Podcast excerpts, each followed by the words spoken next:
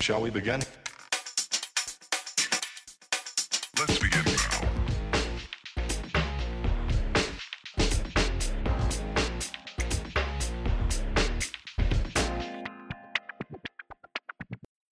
Is it a bird?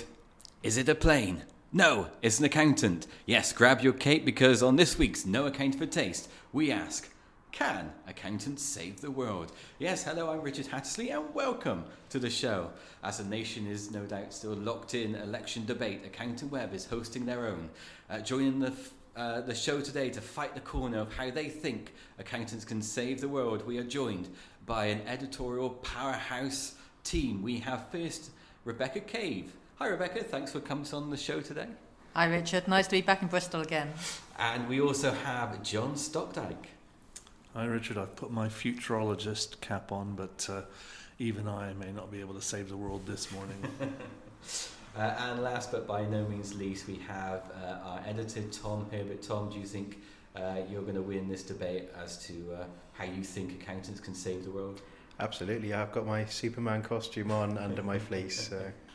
Well, there we go. So let's get on with the show then. So what we're going to be doing is each of us going to be taking an aspect of the profession and we're going to argue the case as to how this part of accountancy can perhaps even save the world. So Rebecca, we're going to start with you and being our consulting tax editor.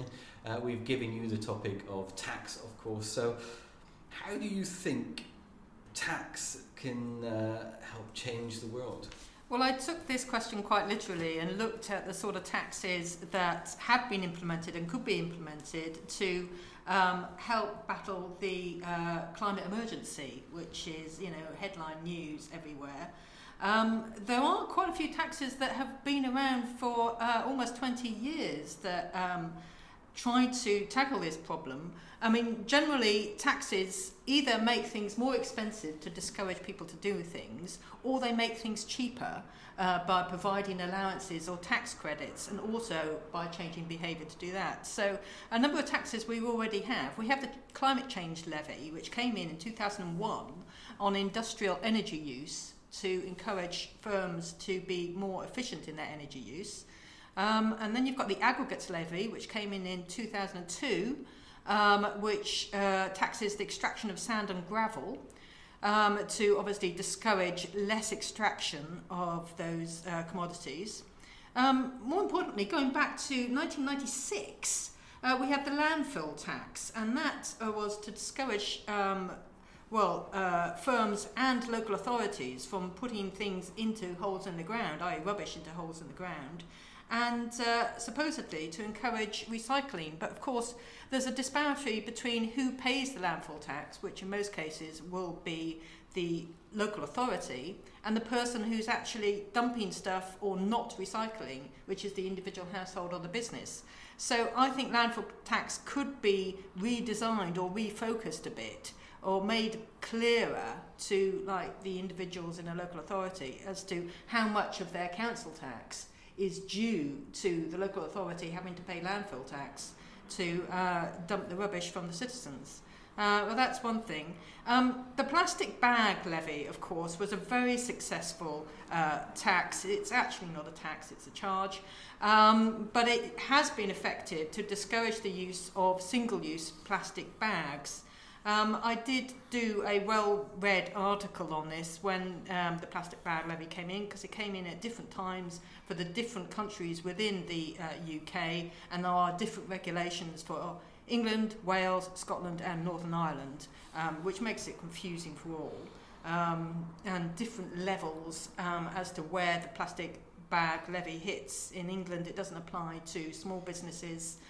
In Scotland, it applies to every business, etc. Just, you know, why couldn't we have had one regulation across the UK? I'll stop that now. The passenger duty, of course, is another environmental levy. It discourages people from taking long-haul flights. I think it could do with a review of whether it does actually work. And of course, the different areas within the UK have different powers to set the passenger duty. Northern Ireland sets a different air passenger duty to the rest of the UK, and Scotland's going to get its own power to set its own passenger duty, because they have particular issues flying out to the Scottish Islands where they don't want to charge duty. I did an interview quite recently with George Bull, where we talked about his vision of how to tackle the climate change emergency with tax, his tax toolkit, as he called it.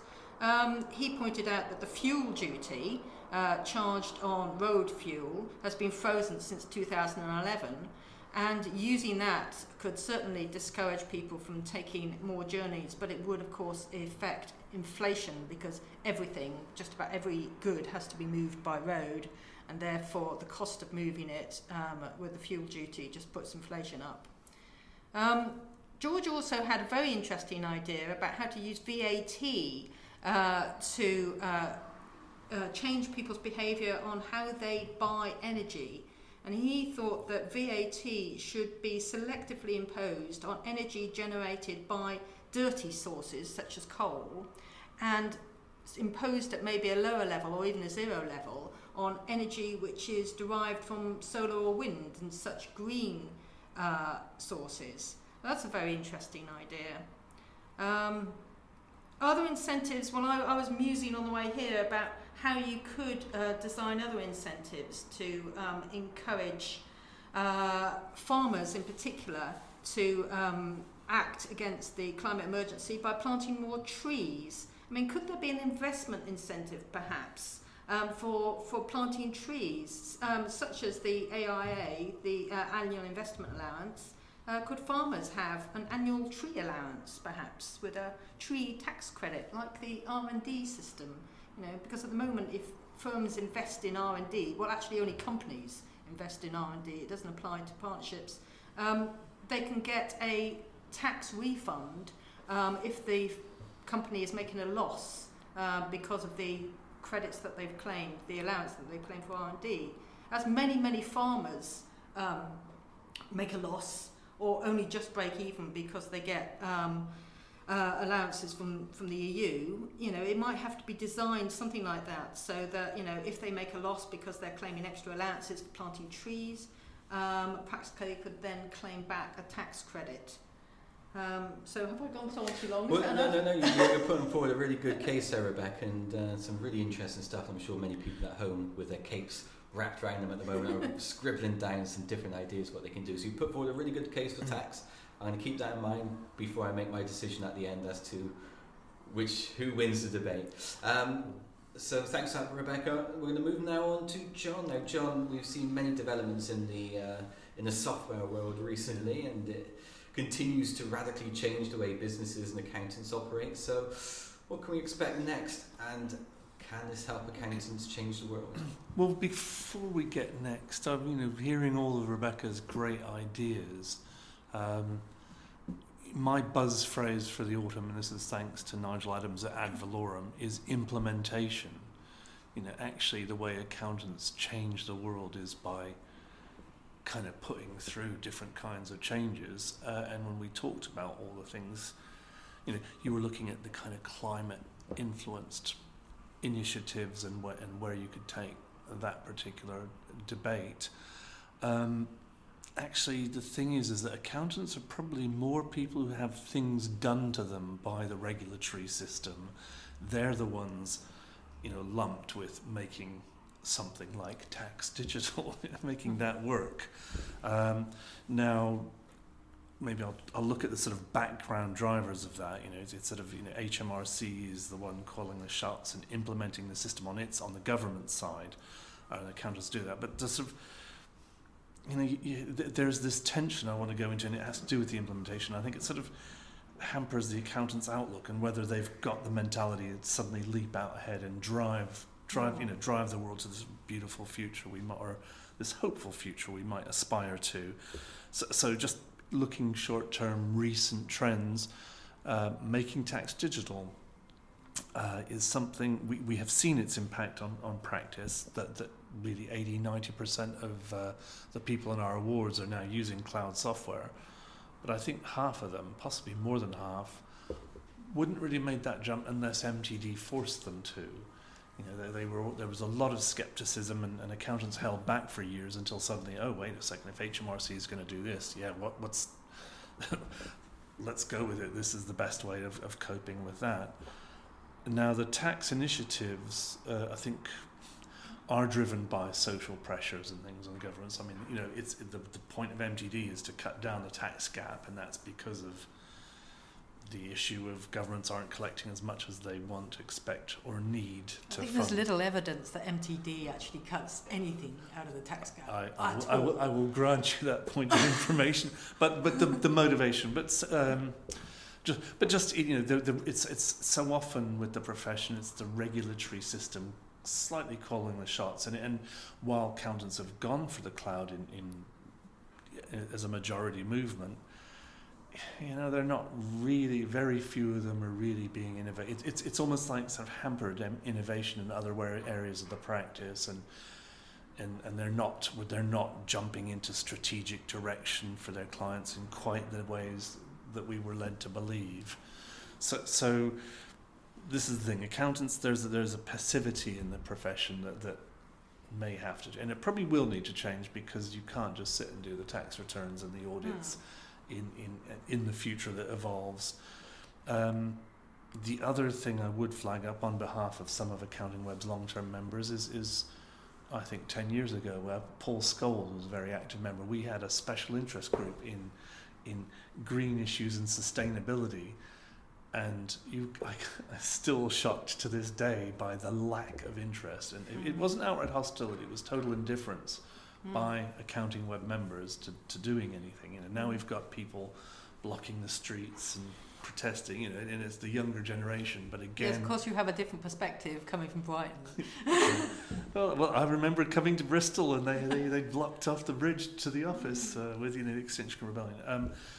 You know, a lot of the profession has kept to its blinkers, its passive blinkers, and thought we're here to serve, you know, the needs of the company and the shareholders, and you know, don't let external irrelevant things intrude on our business things. But you know, going back to tax, the ethics of tax planning is you know, things that again accountants held dear, as there wasn't a duty to that's been quite an interesting shift in mindset over the last decade or two. I would say stuff that was perfectly acceptable, you know, 20 years ago is now, I mean, possibly still legal in that sense, but quite frowned upon, you know. And actually you've got multinationals voluntarily paying tax to try and, you know, whitewash their reputations, as it were. Absolutely, I'd agree with you on that. When I was in the profession years ago, we were certainly encouraged to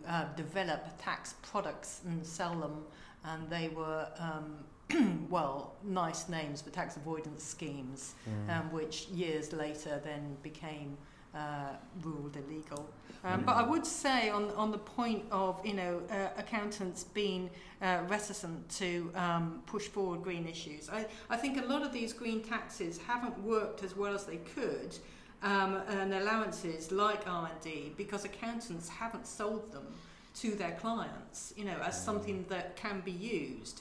And the accountants do have a role in to communicate tax changes to their clients, which I think is something that many firms are not great at, actually. Yeah. I think the sort of operational execution perhaps of these policies isn't great either. That you know, if you've got them not being well designed and not being well executed, I'd argue we've got a problem with them going forward. I mean, I'm straying from my core technology agenda here, but I will just throw in kind of the social and demographic factor that I think what we're seeing is social attitudes amongst younger accountants are changing. They are a little bit more ambitious and wanting to affect the world around them, and they're also a lot more technologically literate and aware. So we will see those changes. I mean, to get back on track now, the big, you know, again, there is a trend coming from governments,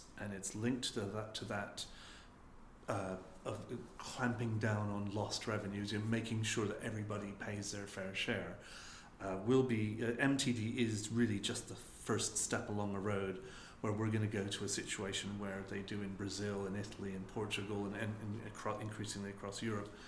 You basically don't have a business-to-business transaction and without recording your VAT invoice on a central register.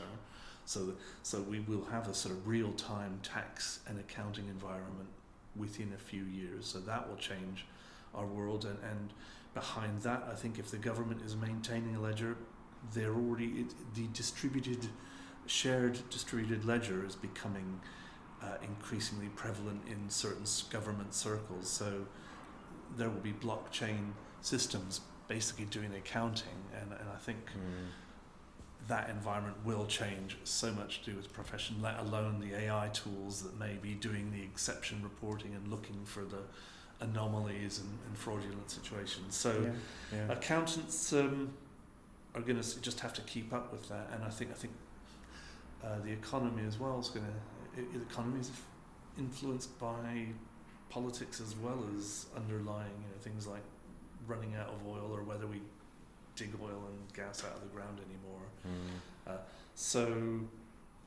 I'm just throwing in roadblocks, obstacles, caveats and questions. They're not up to it. I think they are up to it, but is that your superhero, John? Captain Roadblock.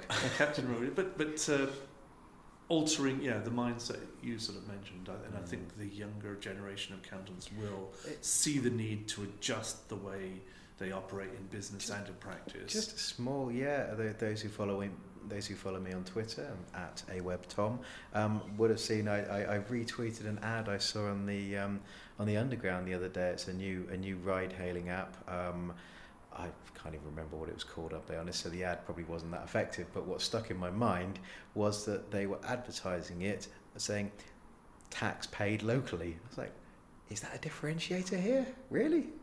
Maybe it is to a younger generation. I don't know. Obviously, Uber has its VAT travails at the moment that are potentially going to go through the court if our mutual friend Jolyon Maugham has anything to do with it. So, it's an interesting one. Well, since you're on the microphone, Tom, now is your time to argue the case, and I think you're taking the corporate regulation piece. So. Oh wow! Yeah, no, it's a thriller minute stuff. I mean, I'm going to try and tackle two questions, really, broadly speaking. So, is accountancy in crisis? I'm asked that a fair bit, actually, just based on some of the output we run. And if so, what do we do about it? I'm going to say completely non-committal yes and no to the first question. I'd probably say, corporate accounting and audit is a bit of a mess. I mean, from what we're seeing, it's been an absolute bloodbath on the high street this year, for example. I mean, Thomas Cook, Mother Care, Debenhams, Patisserie Valerie, Bonmarsh, Odmins. I mean, the list sort of goes on of these brands that were once thought of as unsinkable, disappearing without a trace. And obviously some of those failures are natural wastage, but many more were as a result of debt burdens, profiteering, fraud, alleged fraud in the Patisserie Valerie case, that could have, probably should have been flagged much earlier by auditors who were paid a nice fee to do it, although they would claim that they're just doing their jobs. So that side of things, the sort of tick box culture that sort of exists there, just we're just doing our job, I'd say is undermining the profession. I would say, actually, though, to counter that, there's never been a better time to be an owner of a small firm. Cloud accounting developments have, I think the democratizing effect of cloud software, of sort of putting, in previous years, and John, you'll probably know more than me about this, but IT developments were kind of put up in the rarefied air of the corporate world, and only really started trickling down to sort of smaller firms a lot later on, whereas now, I mean, let's take Zerocon, for example, where been a presence there for many years, but and it was always the small guy sort of going along, sole practitioners, two partner firms, what have you. Now, friend of the pod, Della Hudson, made a quip to me at Zerocon last week saying, "There's some people in suits here," and actually, they were mid-tier firms, larger firms sending people along. Yeah, and we see them all setting up departments to open up these kind of cloud, well, not always successfully, but the small business cloud accounting service. So, you know, what are we going to do about this? So that goes on to my second question. I'd say more power to the smaller guys.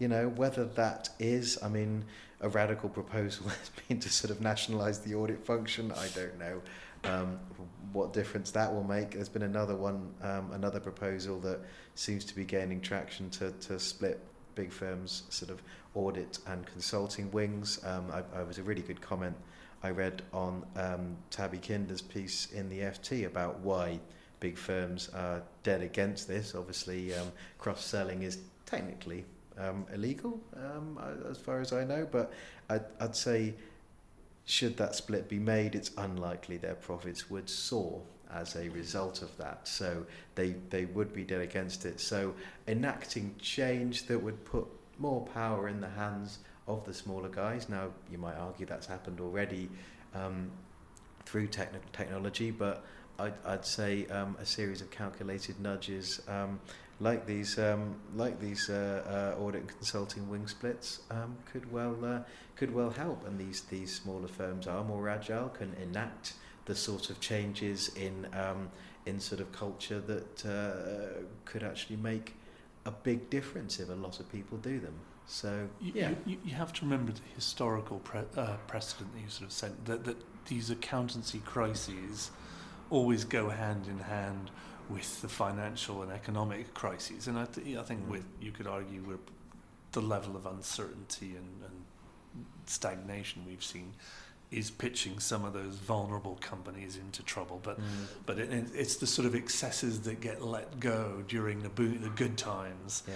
You know, always get exposed when the crunch hits, and we had and yeah. The problem is you know, going back to the 2007, 8, 9. Crisis took a good long time to react to that, and I think it was sort of the Europe's directives on splitting audit and things. You know, I don't think we've seen masses of impact there. So you know, I don't think we've escaped history, and we'll just go through some of the rich. Yes, we've got a renamed Financial Reporting Council. It's going to be the still in limbo, regulatory governance authority. Yeah. You know, so we'll change the name and put in a few more people and move the furniture around. So we'll muddle through the crisis, impending crisis, as we usually do, and find some new way to, you know, just hope for good times to come. So we haven't really changed the world yet. Well, we're still waiting on one last person, and that one last person is me. And don't forget, I've got the deciding vote as well. So the final part is just in practice. No doubt, many practitioners are well aware that they're experiencing price pressures just around simple services for businesses. But there's so much which we are seeing that practices and accountants are doing to save the world, to change the world actually, but they're doing it more on a smaller scale rather than thinking about changing the whole planet. They're thinking small and thinking how they can perhaps change their own community, so their community will be built up of their clients, of their more immediately as well, their staff as well. What we've seen over the last year in particular is how firms are making more and more effort to make the culture of their firm just part of the selling point, to the extent that the Accounting Excellence Awards this year even created a brand new category, the Investing in People Award, which is there to celebrate what these different firms are doing to just help the general well-being of the people within their firm, and also really branching out into the community. And we're seeing that these stories every day on Accounting Web, whether that's within Any Answers or even in the Practice Talk series, which I regularly do. And it's very closely tied to the kind of limiting factors on the profession's progress is the skills shortages because of the crisis in 8, 9. A lot of the big firms pulled back from training. You know, training dropped. The number of trainees coming into the profession went down. And now, when you'd want those mid-level experienced accountants to set up, or just, and even just to help you handle the tax season workload peak, they're not there. So that's you have to hold on to your people and keep them motivated and close to you and you know, really engage with, because also the cloud makes it possible for them to democratize the process for themselves and go set up on their own. Absolutely, and survival. We're seeing more than ever that how mental health has become such a big issue within the profession. We're always hearing about the always-on culture, and you just have to see the reaction to some of the stories on our agony uncle Nick Elston's articles on the site, where anxiety and just mental illness is becoming such an issue within the whole society, not just the profession. And firms are hitting back against this by trying to help out this recruitment crisis by having flexible working. I've even heard meditation classes, 6-hour days, unlimited holidays.